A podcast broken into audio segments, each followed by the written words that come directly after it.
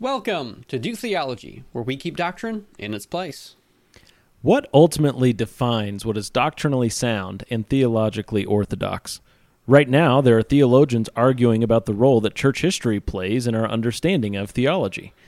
Though nobody says church history is unimportant, there's great disagreement about just how important it is. Do the creeds and confessions define and establish orthodoxy as some sort of formal written governor of the church? Did Roman Catholic theologians serve to preserve Orthodox theology for us today? Was there a new humanistic hermeneutic born out of the Enlightenment that fundamentally changed the way churches viewed Scripture, carrying them away from orthodoxy? We'll add our measly opinion to this complicated conversation after the music. Neither Bethel nor Hillsong meet the biblical definition of a true church. Did you know that Jesus was born again? Is his view heretical? If it isn't, then there's no such thing as heresy. It's not just a black and white issue. There's an issue. There's a question of moderation and how damaging and how harmful things are. Not every act of divine revelation is equal in authority. Angelic forces, angelic reinforcement. I mean, it's it's hard to even respond to that, isn't it? It's mind-numbing, it's blasphemous.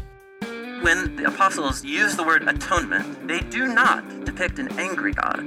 It's cryptic, it's watered down, it has nothing to do with the judicial aspect of the Christian gospel. The most important of all doctrines is that the Bible is the Word of God. They have different ideas than you do. You don't have to automatically kick them out of the kingdom. Welcome back to Do Theology. Wow, it's been a while. Ken, you're in a new place. How do you feel? I feel great. This is just so nice. You have we have not house. recorded in this format since May. Yeah. That seems pretty crazy. And here in this new house, got my new my new background, a book's just nice and close by, and yeah, all is well. Very good. It is good to be back. And before we get going too far down the road here, I want to let you know that this episode is brought to you by our store, the Do Theology store. Go to store dot do theology dot com. Support the podcast by picking up some merch. Get yourself a mug, get yourself a shirt, a hoodie. I mean, temperatures are going to be dropping soon. Get a hoodie. That would be good. Support the show by doing that, or you can buy us a coffee. There's a link in the description to buy us a coffee. How yeah. interesting is that? It's really neat. We want to say thank you. We do have one supporter who supports us monthly through that. And so we want to say a big, big thank you uh, to that individual whose name is out of my brain at this exact moment as that's, I'm doing that's this That's our friend spot. Gideon, isn't it? I, yeah. I think so. Well, whoever it is, I'm pretty sure it's Gideon. Thank you, Gideon. Just bought us uh, another year with our U R L, our domain name, uh, yeah. renewed. And so paid for that. See, this is what it's all about, helping out the cause. Thank you. Well, do creeds and confessions establish orthodoxy? That's the big question for today. Creeds, confessions, or you could probably throw in there other figures from church history. Any of that, does any of that establish orthodoxy? Uh, boy, that's a that's a hard conversation to have in some ways, but we're going to try to simplify things today. That's our goal. This is uh, this is really a... It's a huge topic right now. It's been raging in all the Twitter spheres and all the places where people have theological conversations, which, of course, such great in-depth theological conversations are always had through Twitter. So thank you for that platform. Uh, to the... A thousand years from now, when we, when people look back at this time in church history, they'll say, Twitter really settled a lot of stuff. Yes. But there is this debate right now, right? This is ongoing, and, and for, for individuals that are tuned into these things, you certainly would have seen uh, the arguments and stuff as they're flying around, and, and some of these debates have really, um, sadly, to um, not to our credit, are not being held with Christian charity. Uh, I think there's been some things that have been said that are uh, do not have an attitude of grace, and that's that's sad. Um So that's, but but that just shows you how uh, passionate people are about this discussion and passionate mm-hmm. about uh, these matters. Is that it's it's bringing up these these emotions within people, and so we want to try to weigh into that a little bit and try to help us think through and reason through where we ought to be placing the seat of authority as we start talking about orthodoxy and, and non-orthodoxy and how we arrive at those categories. And for those who are tuned in to this conversation online and in academia, you'll know that the catalyst for this conversation has really been the E F S debate, the Eternal Functional Subordination of the Son of God debate. Ken, is there any way that we can give a brief summary as to what that debate is about? I mean, what... Since this episode isn't about that, we're not going to do it justice because you need like an hour to have to really just put the issues on the table. Right. But um, if you were to sum that up to somebody, is there any way to do that? The the root issue comes down to how the, the nature of how we understand the roles of the Trinity and their natures in eternity past. Was Jesus Christ the roles of the persons within the Trinity? Correct. Is Jesus Christ the Son? Has he been eternally subordinate to the Father functionally? No, no one's arguing for ontological in, in, in terms of their very nature and being that they are subordinate. Otherwise, you end up with a kind of a hierarchy uh, within the Trinity that way. Nobody's arguing for that. Yeah, no one but, is saying Jesus is junior God or that no. Jesus was a creation of the real God, like correct. Jehovah's Witnesses would say. Right. But rather, there's uh, the argument is whether or not functionally, just in the roles as they uh, interacted relationally with, with one another within the Trinity, has Jesus Christ eternally submitted himself to the Father, or has he been equal with the Father with no subordination, and then oh, it is only in his incarnation and in Uh, his redemptive work that he submits himself to the Father through that. And that's the nature of that debate. There's uh, proponents on the the E F S side, the eternal functional subordination side, that says yes, uh, by nature of him being the Son, he is subordinate to the Father just functionally, not ontologically in his being. Then there's the other side, the classical theist side, that would argue no, Uh, that does violence to the nature of the Trinity itself, and that diminishes the deity of the Son if we view it that way. Uh, that was a unique thing that Jesus Christ did within his incarnation and his earthly ministry. And so that's that's the debate that's raging right now. And this touches on the doctrine of what's called simplicity, the simplicity of God, that he doesn't have parts.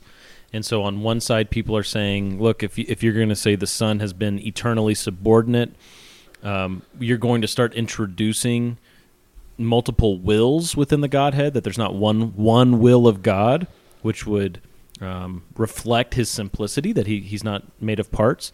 And you'll see there are three wills within the Godhead, a will for the Father, a will for the Son, and a will for the Spirit, which then makes God a composition of parts. And, and uh, the language that's used is pretty strong, and that's why people do get pretty passionate about this issue, is because... Uh, we're talking about some pretty serious stuff, even though it's complicated. When you get down to it, it's like, whoa, you're you're really kind of leveraging uh, the word heresy here against people right. who call themselves Christians, and it goes both directions. Uh, you kind of have both sides calling each other heretics without necessarily saying that word. Well, I think one side, at least, is saying that word. We won't say which side. Yeah, there, that, there, there is... Um... Is there a reason why we're not saying which side? No, go ahead. To me, I, I've seen it more so on one side than the other side. Uh, the classical theists, are a lot of them do argue that the E F S position and the proponents is heresy and that they are heretics. Matthew Barrett thinks Owen Strand's a heretic. Let's just say it. yeah, that, that's, Has that's he, I don't reality. know if he said it, but it does kind of seem kind of strong. And maybe he doesn't think that, but it seems that way. As an observer, it's like... Wow, I've seen the word heresy are... used. I don't. Have okay. you not seen the word heresy used? I have, but it's all. It's not as far as like uh, calling the other person straight up a heretic. I don't think. Uh, I don't think it's come to that. But I think they're saying what you're teaching is, is heresy. heresy or leads to heresy. I mean, there's. I don't know. Yeah, it does seem like they're using pretty strong language. Yeah. So the, the question again, as as we've as we're approaching this again, this is not an episode on the E F S debate. Like you know, Jeremy and I, we are both still studying and still learning about this. I don't know if I don't know about you, Jeremy. I don't feel like I'm in a position where I could state, okay, this is my position and exactly why at this stage of my study and into these issues. Yeah, I feel that um, way about you too. Yeah, I imagine you do. So the, the that, that issue is not our focus today. What we want to focus today is the methodology behind that debate. That's really where we feel like the rubber meets the road in some of these things. And so that's, we want to get behind the debate to what's uh, the, the fundamental issues undergirding and underlying that debate, and try to help use that to help us think more clearly about how we understand what establishes orthodoxy. Whatever side of that debate is correct, whether it's the classical theist side or the E F S side, how you arrive at the conclusion that is biblical matters. Mm-hmm. And yeah, and, and as some of some of the classical theists make their arguments against, like, eternal functional subordination, they use as the foundation of their argument certain elements of church history, like the Nicene Creed or Athanasian Creed or Thomas Aquinas. He's been really popularly used as of late, um, especially with Matthew Barrett and some of those guys. There's a lot of Aquinas stuff that's happening in seminaries where they're really pushing Tom, Thomas Aquinas' view of theology. But the bottom line is that if the classical theists are right, the ones who say there was no eternal functional subordination of the Son, are they right because church history backs them up, or are they right because the Word of God backs them up? And that's the conversation we're having today is, um, what do we go to as authority? What do we go to for the foundation of our reasoning when it comes to these intramural debates with other Christians? Uh, the goal for all Christians should be to demonstrate fallacies and other positions based on exegesis of the text of Scripture. Uh, but today we have some who seem to rely more heavily on theological works from church history. Yeah, so that's we need to talk about this. Yes, how is orthodoxy established within the church? How do we get there? Now, if you've listened to any of our programs before, uh, you would have heard us dis- discussing some of these things. Uh, we've we've we're on the record of affirming and, and embracing that creeds and confessions are legitimately helpful and useful tools within church history. And we're going to put a link in the show notes that you can look at from uh, some of our previous discussion on these things. So we don't want to rehash all of that, but to acknowledge, hey, we we do see that there's value to the creeds and confessions. Absolutely. And even and even though we're going to argue that they shouldn't be viewed as the authority, that we're that the authority is Scripture and Scripture alone, that does not mean that we don't find value in creeds yeah. and confessions and church history. And, and it's very similar in our thinking, just to kind of get our cards on the table too, from where we're coming from. You know, those. Um, If we're talking about creeds and confessions, we don't necessarily see them as their own category, as like something that's above other humanly works that were um, based on the Word of God and accurate. So, for instance, uh, the Nicene Creed, we don't put as like second after the Bible, and then like our church's doctrinal statement comes below that. Okay, um, as far as any extra-biblical, man-made document is concerned, if it's accurate uh, for the Word of God, articulating the Word of God, is it, if, if it's accurate in reflecting what the Bible teaches, then it's helpful. Whether mm-hmm. that's the Nicene Creed, Athanasian Creed, uh, whatever it is, uh, the Grace Community Church doctrinal statement, John MacArthur's church, or our own church doctrinal statement, whatever it is, those are helpful. Uh, not and not just compilations or um, collaborations where multiple people come together, but the writings of certain people, the writings of Charles Spurgeon, right, or yeah. John Calvin, or wh- whoever you want to look at in church history. We we kind of put all of that in one group. As long as it is accurate in reflecting what the Word of God says, we find those articulations to be helpful and useful. Absolutely. And it's, I think comparing them to kind of some of our modern day doctrinal statements is, it can be a very helpful thing. It's in, in many ways, that's that's what these creeds and confessions functioned as in yep. church history, as these guys got together and, and hammered out some theological distinctives and, and sought to articulate it in a clear way. They were developing a doctrinal statement that says, this is what we believe. And that's pretty similar to what we have today mm-hmm. with our own church doctrinal statements. Um, I know there's many churches, individuals perhaps from different churches that simply embrace one of those creeds and confessions as their doctrinal statement, and that's fine. Mm-hmm. Um, but we have other doctrinal statements that many different churches and organizations and whole denominations use and embrace. Yep. And we're arguing that they function similarly, of similar value to us as we stand here today. And it's very important to to say that, yes, because sometimes it gets kind of sneaked into the conversation, like almost the idea that when the men came together, when Constantine called for the council to come together at Nicaea, that what happened there was something special. That when they got together, it wasn't that God was giving new revelation, but he was doing something then that he wouldn't do in like future times when people would get together to articulate things. Well, we don't believe that. We don't believe that that was a uniquely special time where the Holy Spirit gave them special illumination. They had the illumination of the Spirit. If they were believers together, they had illumination of the Spirit just as believers today do. Okay, so we don't believe that God was pouring out some additional revelation and giving them these summary statements that are that are doctrinal statements. You look at the Baptist Faith and Message two thousand. No one's looking at that and saying that that was a special pouring out of the Spirit's illumination or revelation. Uh, and it's the same thing uh, as what happened at Nicaea, um, where they, they come together and they do their best based on the Word of God and relying on the Spirit's guidance and the counsel of one another to develop a doctrinal statement. It's, it's to us, same thing, same category. Now, someone might say, well, but aren't these things authoritative insofar as they accurately reflect biblical teaching? And since they do accurately reflect biblical teaching, therefore they are authoritative. How would you respond to an objection like that? Well, technically you could say that about anything, right? Um, you could take any re-articulation of something that God has already articulated and say, because it's faithful to that original art- articulation, it then too ho- carries weight of authority. Uh, th- that argument could be made for quite literally anybody at any time making any articulation based on the Word of God that's accurate to that original uh, revelation of the Word of God.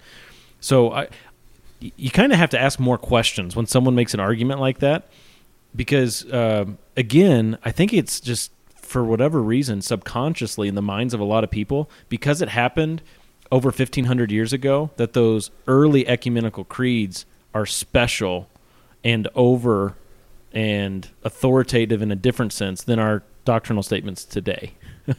And uh, I don't, I don't understand how people get there logically if they slow down and think through it. Well, I think some of the argument is that, well, it, they've stood the test of time. Like it's been it's been tried and tested for years and years and years, and they have proven to be helpful documents for, for so long, and, and just the weight of time and age has proven itself to be helpful. Similar to like how maybe some of our cherished hymns today, the hymns that stand the test of times, yeah, those are have greater weight or what whatnot.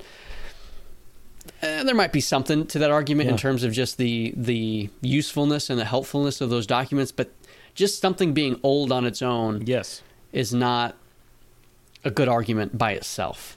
Yeah, and there is a danger in vesting a special authority in a secondary source, even if it is accurate, right? Yeah. Um, because there is like, it's not just authority, like general, it has authority because it reflects the Word of God. It's almost like a special type of authority where you can go to somebody and you could say, look, here's this piece of paper that men have made, uh, and you disagree with one of the lines in here, therefore you are wrong.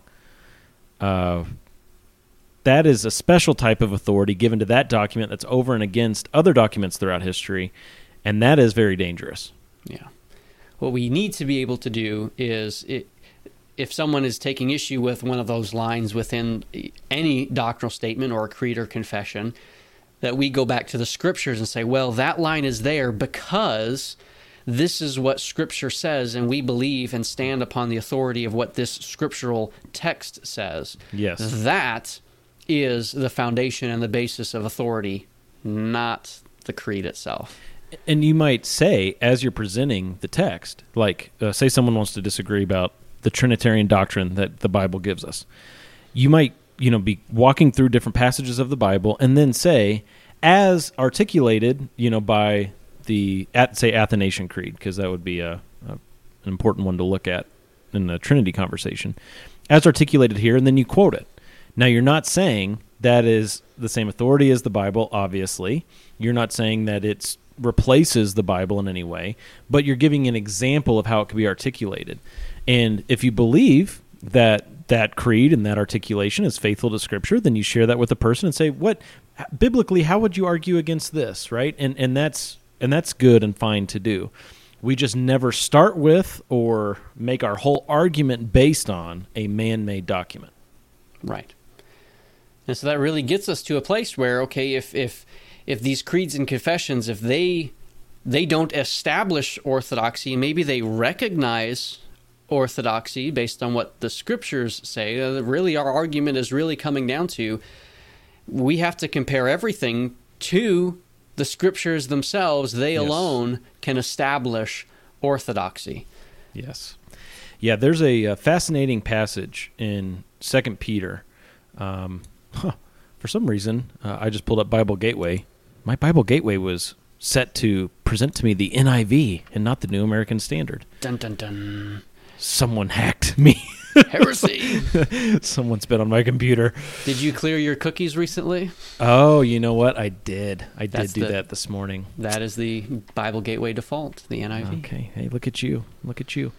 All right. Well, now that I switched to a real Bible, just oh, kidding. Totally just kidding.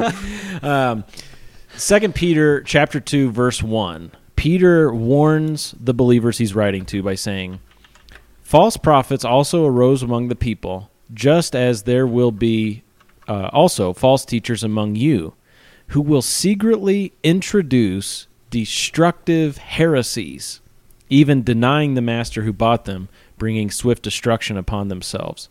And the, the part I want to highlight in the middle of that verse is that Peter is telling the believers in the first century, before the New Testament is finished being written, he's telling them that there are false teachers who will secretly come in among them, introducing heresies. So he's using that word heresy even before the New Testament is finished being written, which I find to be quite interesting. Um, it, on a very basic level, it means that orthodoxy preceded any of those extra biblical documents that were written in the three hundreds or four hundreds or five hundreds. You have orthodoxy established in the Word of God, yes. and anybody deviating from the clear, plain teaching of Scripture was actually teaching heresy. So orthodoxy and heresy existed before uh, any man-made document came later on down the road. Yeah, and this this uh, this passage is is a great passage. So I, I just taught through the whole book of Second Peter at Camp Sinago uh, Bible Camp to the teen uh, to the uh, yeah the senior camp there.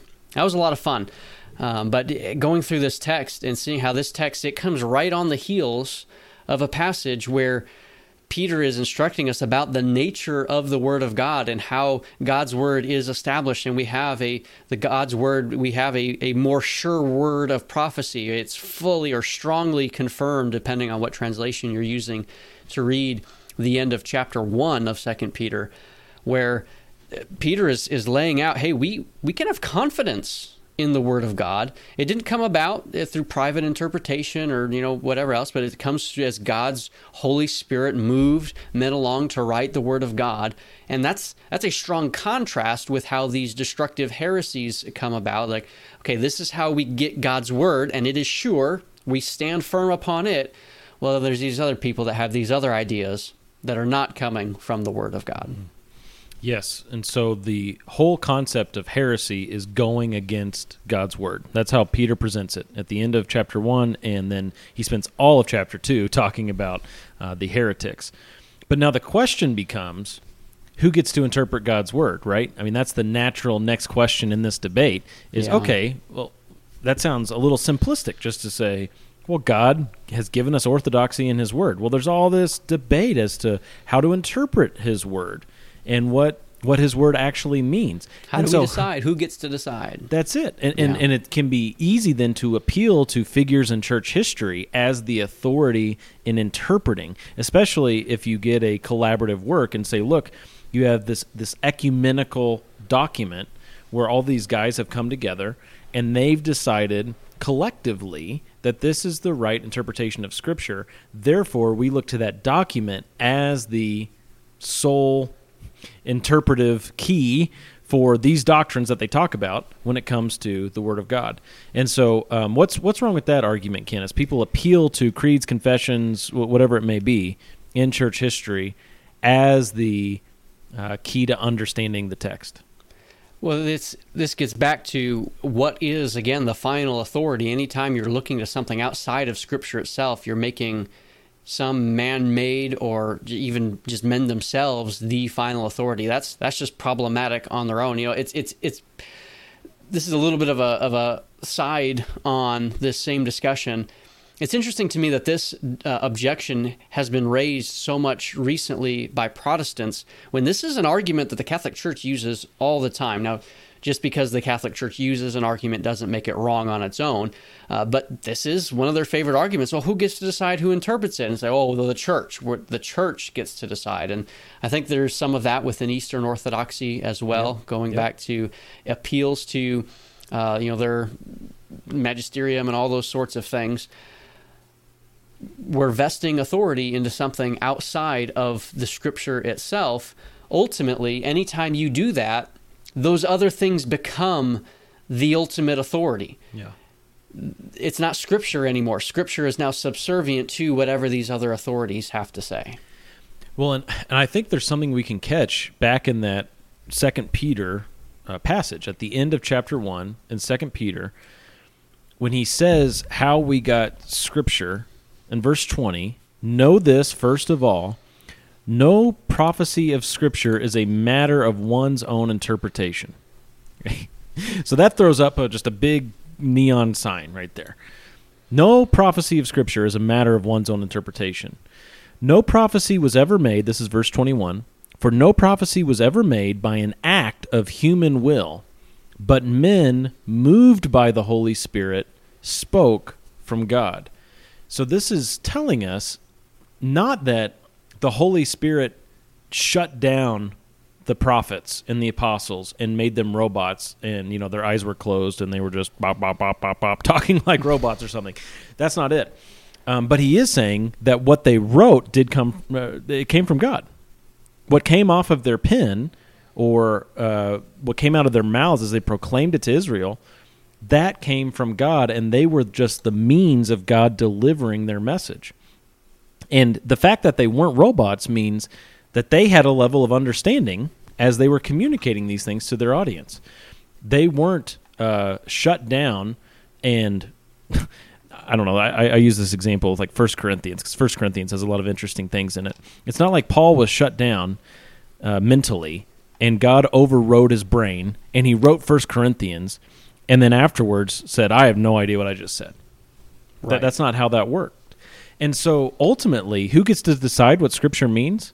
The author of Scripture gets to decide what it means. And we recognize that there's a capital A author and a lowercase a author, and that they're not opposed to one another, but that they work they work together in the pre- presentation of Scripture, that God used them as the means to convey His Word. And so we go to the Word of God itself using the basic principles of understanding communication to see what God has said, and we're able to do that. We don't have to appeal to some special counsel to give us the meaning. We can yes. appeal directly to the authors of Scripture because the capital A author was the one who was working behind and through them all. And this is something that, again, it, in our in the afore, before mentioned, uh, aforementioned, whatever the right way to say that is, uh, the aforementioned video that uh, that we have done before discussing this, that's in the show notes. We've discussed this issue about, it, this is really a question of the clarity of Scripture. Is Scripture clear enough on its own to be able to grasp the basic meaning of what is being communicated right. there? And we're arguing that it is, that God has communicated through the human yes. authors in such a way that He intends to be understood. He's not... you know, hiding behind smoke and mirrors. He's not putting up all these different things that are just confusing, and the only way to figure it out is if we have these trusty creeds and confection, con, con, con, wow. Convections. Convections. creeds yeah. and confessions, yeah. that that's the only way that we can ever hope yes. to understand what God's Word actually says. No. Because, well, let's think about this logically. How did those guys, take take any figure in church history who's written on the Bible faithfully, or group, how did they arrive at their conclusions? by going to the scriptures and examining what the authors had said, right? Yes. It's not, again, we, we reject this notion that God gave them some special illumination or that God gave them further revelation. They just did what we are called to do, which is go to the Word of God and examine it and extract the meaning from the basic principles of interpretation. Amen. Now, someone might object. If you do this, though, isn't this how you, you're not relying on these extra biblical documents? You don't have the creeds and confessions to serve as your guardrails. Isn't this how cults come about? Hmm. Isn't this how you end up with all these different cults? People are people are opening the Bible and just declaring that it means X, Y, Z, and now a new cult is born. If Joseph Smith just would have believed the sixteen eighty-nine London Baptist Confession, there would be no Mormonism, right? That's that's it, and that's true. I mean, I, I, I can yeah. I can admit to that. Yeah, if he would have been just you know full on believing what that said, yeah, that he would not have started Mormonism. I totally agree. But uh, but let's consider the objection for, for a moment. Look, if you if you reject extra biblical documents as the governor of the church, if you reject creeds and confessions as the governor of the church's doctrine, you're going to end up with cults. Well, that's also how you get non-cults, because there are lots of lots and lots and lots lots lots lots of churches throughout history who did not have an official, formally written, extra-biblical governor for their doctrine that remained orthodox based on them going to the Word of God alone. Okay, so we got to say that first. Yeah. Uh, let's let's pause for a moment and consider what we might be highlighting, uh, the minority here. Kind of like... Um, If in the upcoming midterm elections, say like four socialists get voted in, uh, which is very possible in our day and age, someone might look at that and say, see, democratic republics, they don't work. This is what happens whenever you ha- you live in a democratic republic. You're going to get socialism in your country. That's what's inevitably going to happen. And we're going to say, well, wait a second. There were hundreds of non-socialists who were also voted in here. Um, I think there are other issues. It's not the the method of voting that was the problem. There are other underlying issues.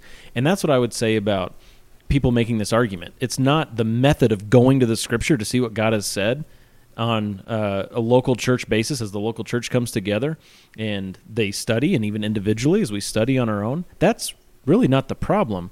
Cults get started because of other issues, not because of that methodology. Right. And if you think about the different ways that, uh, that creeds and confessions have not been particularly helpful in church history, and this is something that, you know, we've we kind of alluded to this already in our discussion already. Protestants point this out to Catholics all the time, who rely on their own church authority and, and what has been handed down to them through the Roman Catholic Church, the Eastern Orthodox Church, the same thing. Oh, we're appealing to these ancient things and, and that investing authority within the church itself. Or, or how many times I've had a conversation with a Mormon who basically argues for justification by works based on James two and then what their church has said about James two, appealing to something their right. church has said. I, I don't care what your church has said, even if your church is referencing the Bible. Here's why they're wrong. We have to have that conversation. We go to the Bible and consider James in context. And to our to our Baptist brethren out there that are listening, I'll, uh, the, every time that you've had a conversation with a Presbyterian and they're arguing for the necessity of infant baptism, and you're saying, well, now hold on a second, I don't care what your Westminster, you know, Confession of Faith says. What does the Bible say? That's your argument, and it should be your argument. That should be the argument every time. It doesn't matter what the Westminster Confession says. It doesn't matter what the London Baptist Confession says. It matters, what does the Scripture say? What is the example that we have in the Word of God? And so that's that's the pattern that we want to adhere to. That's the pattern that we want to call ourselves to when we start thinking about the usefulness. Again, I think this question of, oh, this leads to cults, assumes that we're not using these resources and these tools at all, which that's that's not the case. But we need to recognize them for the tools that they are and not invest within them, yes. those things themselves as authoritative yeah. on this issue. To use Mormonism as an example again, just because it's all around me, um, you know, Joseph Smith started a cult, and he did so by saying that all of church history was corrupt. That's how he started it, and that's not what we're saying.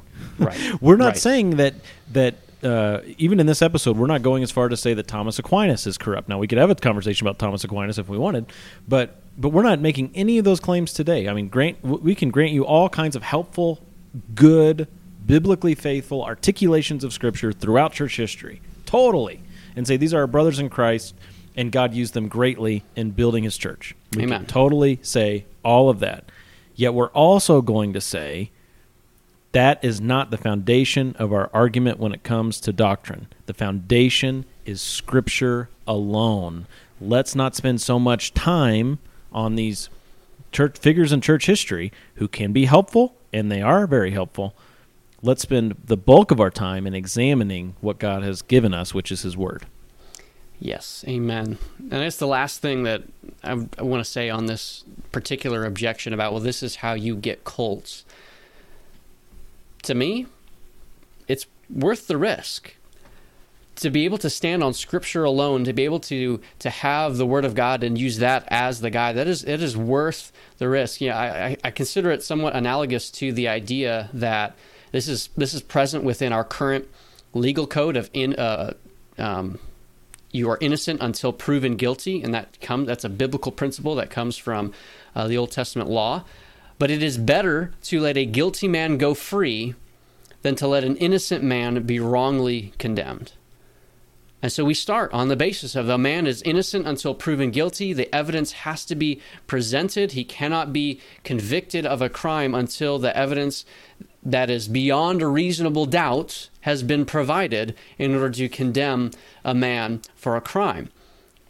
And in a similar way, I think it is better for us to be able to rely upon the, the sure word of prophecy, the, the, the, the word of God that we have more fully confirmed for us, to be able to stand upon that.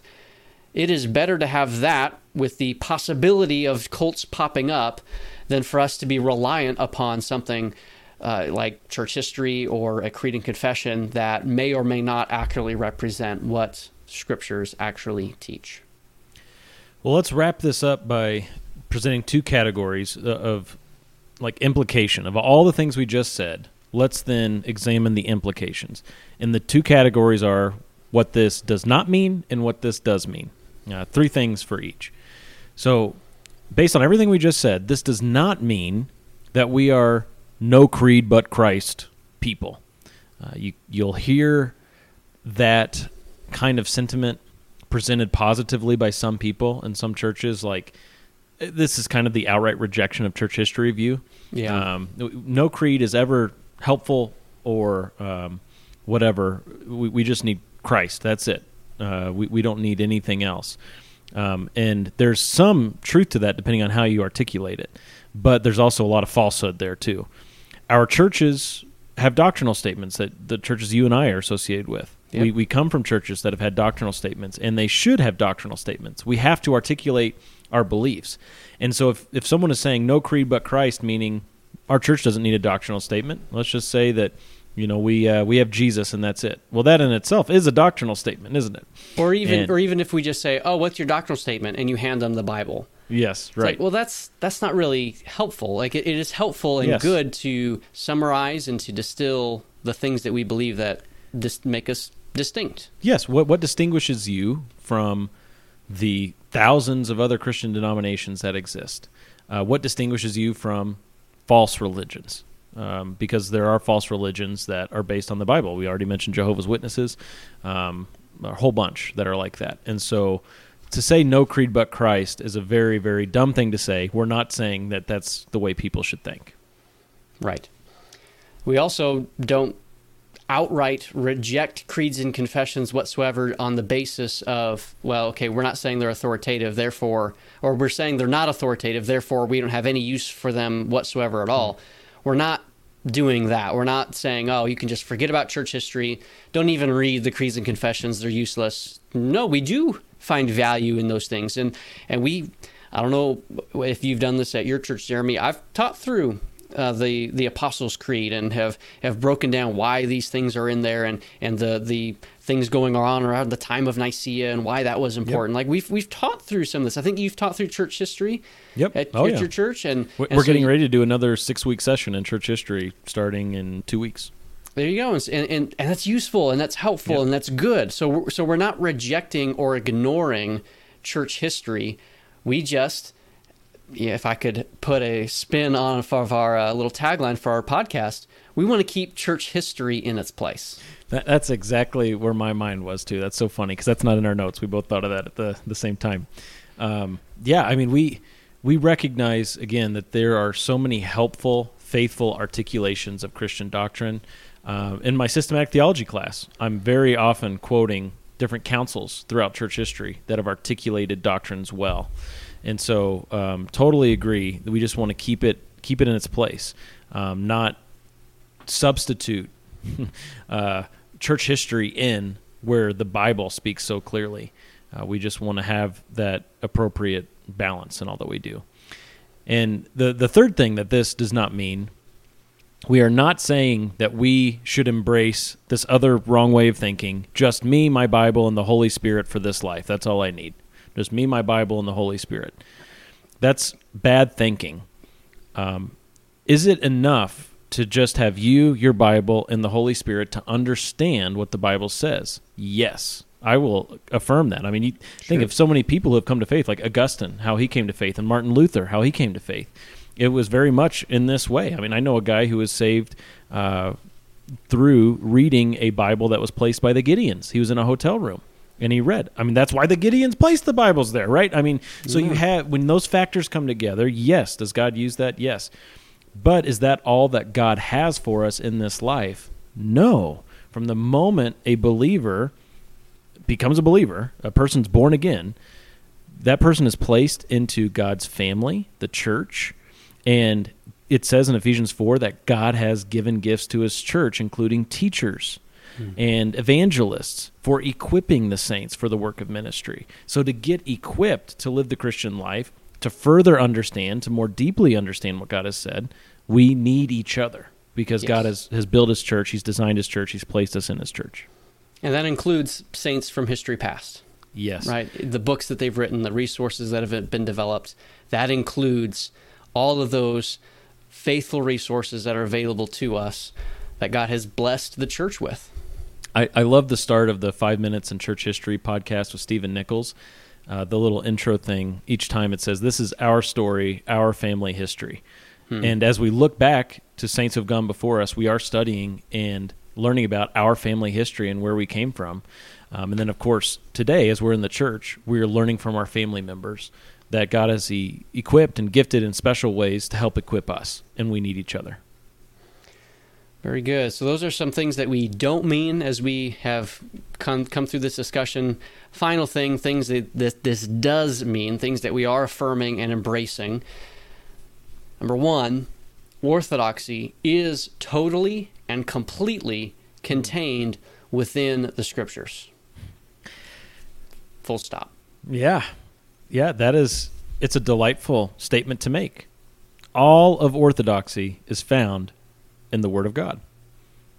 We don't need anyone or anything else to deliver orthodoxy to the church.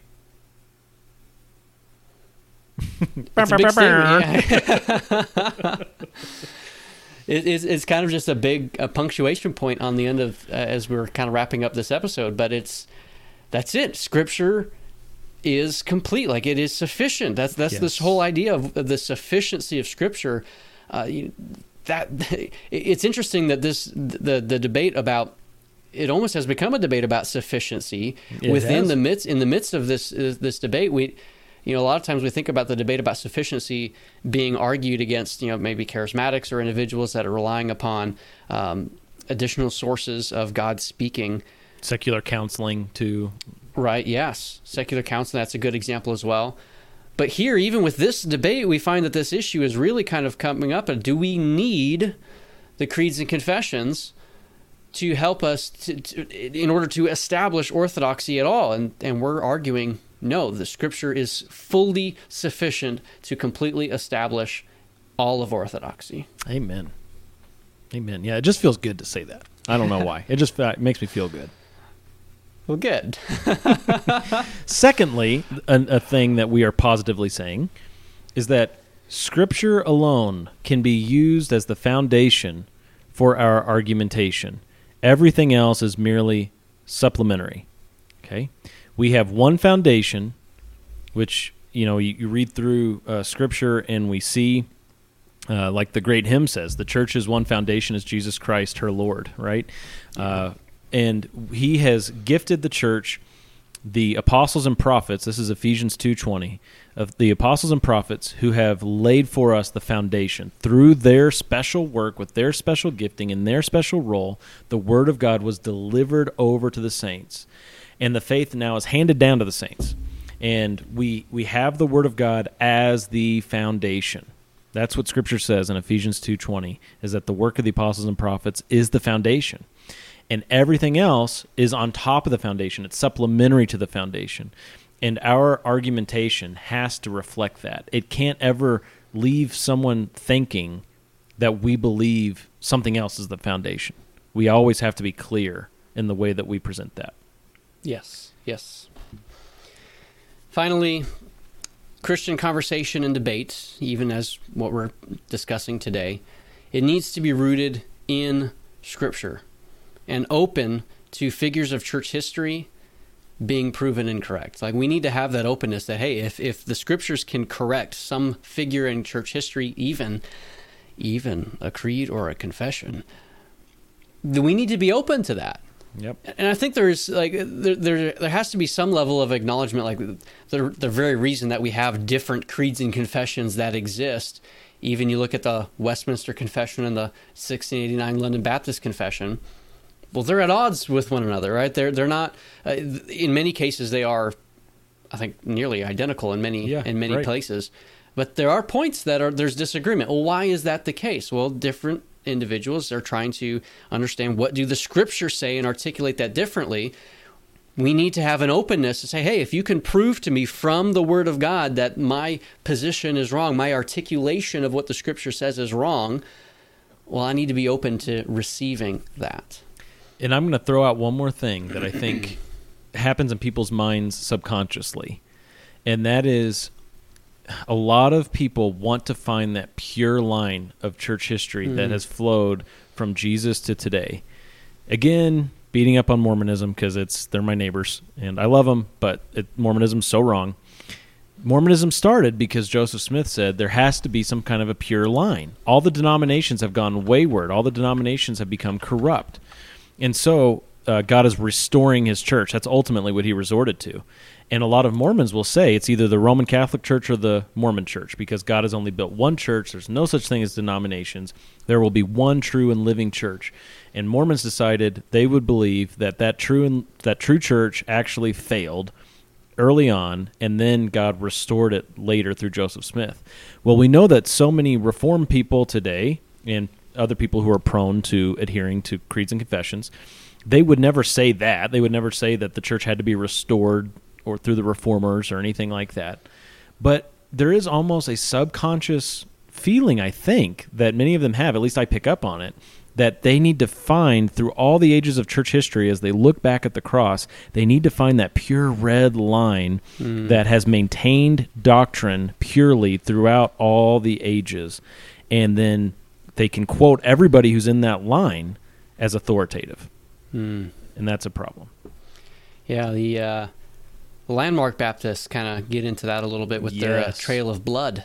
Correct. Yeah, I um, didn't even, I wasn't even thinking of that when I said red line. Uh, imagine I said yellow line. I didn't mean to associate those people with, with Landmark Baptists, but. Yeah. Uh-huh. Um, so yeah, that is something to, to be aware of and on guard against. Absolutely. So, very good. Well, that's that kind of concludes uh, that discussion today. I hope this has been helpful for you. If you have points of critique or argumentation, or you want to push back on something, we're open to hearing that. But our challenge for you, show us from the Word of God areas that we need to be sharpened in and refined in. If you can show us in Scripture, we're open to correction with that, but it, it's got to be from the Word of God. And so that's that's the whole point of what we've been trying to get at uh, through this whole episode. So Uh, yeah, send us your feedback, show at do theology dot com. We've gotten quite a few emails. Uh, there's actually a few in my inbox that I've not responded to yet, so I apologize to any listeners who I've not gotten back to yet. Um, I hope to do that soon. Um, but yes, we do we do emails that way. You can reach out to us on social media, Facebook or or Twitter, at Do Theology is our Twitter handle. Uh, so all the different ways that you can reach out to us. And we have said a few different poems. We've encouraged individuals to leave us a voicemail. You can open up Facebook Messenger, and there's a little microphone button, and you can record a voice recording and leave that kind of like a voicemail, and we can extract yeah. that and play it on the show. We've gotten a few, and we are planning to do a mailbag episode where we will play those and answer questions that different people have brought to us. And so we're opening the door for you now as as we are anticipating recording that episode. If you want to leave us a voice recording in a similar fashion, you can have your voice on the show as well. So we encourage you to reach out to us in that way. We need to get a one eight hundred call-in number like Todd Friel. Yeah. one eight seven seven two eight two beep. I think that's what it is. Is that I the got, jingle? I got the jingle like that. That jingle stuck in my head, but uh, but yes, we would love to hear from you. Uh, send us some great challenging questions. It would be a lot of fun to do a whole episode of just responding to user questions and to have ten or fifteen of them that we could just hit in rapid order. I think that'd be a really fun episode. Yeah. Anything else uh, you want to share about life and ministry and your world, Ken? No, things things are going well. It's um, you know, we have really, really come out of a really busy season this summer that was just all kinds of wild things happening all the time. A lot of traveling, moving, and unpacking, and getting everything situated, and a lot of details with that that we're still still sorting through and things. So, uh, yeah, pray for God's graciousness in the midst of that as we continue to take steps forward. The church is going well by God's grace. And we're excited about some of the developments that have been happening and looking forward to seeing how we can continue to reach out to our community. Um, I'm on a track and a pathway towards A C B C counseling certification, so that's pretty exciting. Looking forward to, uh, I'm just about through phase one for people who kind of know what that's about. Two more so, phases to go. So you're doing your A C B C certification and finishing your master's degree, working that way, and planting a church, and uh, you've got your electrical work that you do on the side to bring in some money, and you've got four kids, the youngest of whom just turned one, yeah, and you're in a new house that has had a few issues you've had to work on and, you know, clean up, and, and you sp- you're speaking at camps and traveling around speaking at different churches, uh, and you're doing this podcast. When you put it all together like that, it, it certainly sounds like a lot, but sounds like you need to learn how to say no. I, I am learning. Uh, I am learning. That's that's been a process. There's there have been a few opportunities that I have turned down here in the last couple of months because it's just too much. So that is something that I've been learning and developing. Uh, some of these other things have overlap, so some of the things that I'm working on, like for my MDiv degree, is directly applicable towards the the counseling side of things. So it's not. It it, it sounds like a lot, but there's a lot of overlap between it. Um, but yeah, all all in all. God's been good to us, and we're very grateful for his sustaining grace in the midst of all the things that are happening. And so, you guys aren't sick. I know you guys got sick like sixteen times in the midst of this busy summer. Yeah. At at the moment of recording, we are not sick, but it seems like that is a something that just kind of chases us around. People with with you know large families, they, they know, you know, it, it just happens. So yeah. What about you? What's what's going on in your neck of the woods? We've been pretty busy, too. July was slow for us. June was pretty busy, and August was crazier than than June. Um, I've done three weddings this summer. That's been cool. And, uh, yeah, the church here has been growing, which yeah. has been very exciting. I remember when you made a comment about how you thought you would do, like, ten funerals before you ever did a wedding in Utah. Yeah, that's right. And now I've done four weddings in a row since my last funeral, so that's cool. We're just... yeah. working on keeping that nursery full, you know. Um, so we've got uh, people showing up from all different walks of life and different areas. We're, we're just having a lot of fun. It's, yeah, it's it's pretty busy. This this past Sunday was the highest attended Sunday we've had since we've lived here, so in eight years, um, over eight years. Uh, that's been cool. And we've got a building addition project that we're working on uh, getting off the ground. And uh, yeah, school just started. My wife has all three kids in homeschool. And yeah, a lot of other stuff happening. But it's all cool. good. It's all good. We're we're healthy. We don't like ever get sick. So now yeah, that I've said genes. that, we're gonna miss Sunday. yeah, probably. probably. We don't, I'm not superstitious, just a little stitious. Just a little stitious. But yeah, no, things are things are going really well here, and of course, Utah is very interesting. We have our huge outreach. I don't know when this episode's going to come out, but we have our huge outreach next weekend, which is Labor Day weekend, hmm. and um, that's where we're going to see thousands of people from our area, and uh, it's going to be a lot of work, but it's always a lot of fun. People really like being a part of that in our church, and we got some new shirts showing up that we got printed up. One says, "Jesus is my righteousness," and the mm. other one that says, "Saved by amazing grace." Uh, these are statements that are meant to trigger those people walking around us to start conversations. So, yeah. Cool. Very good.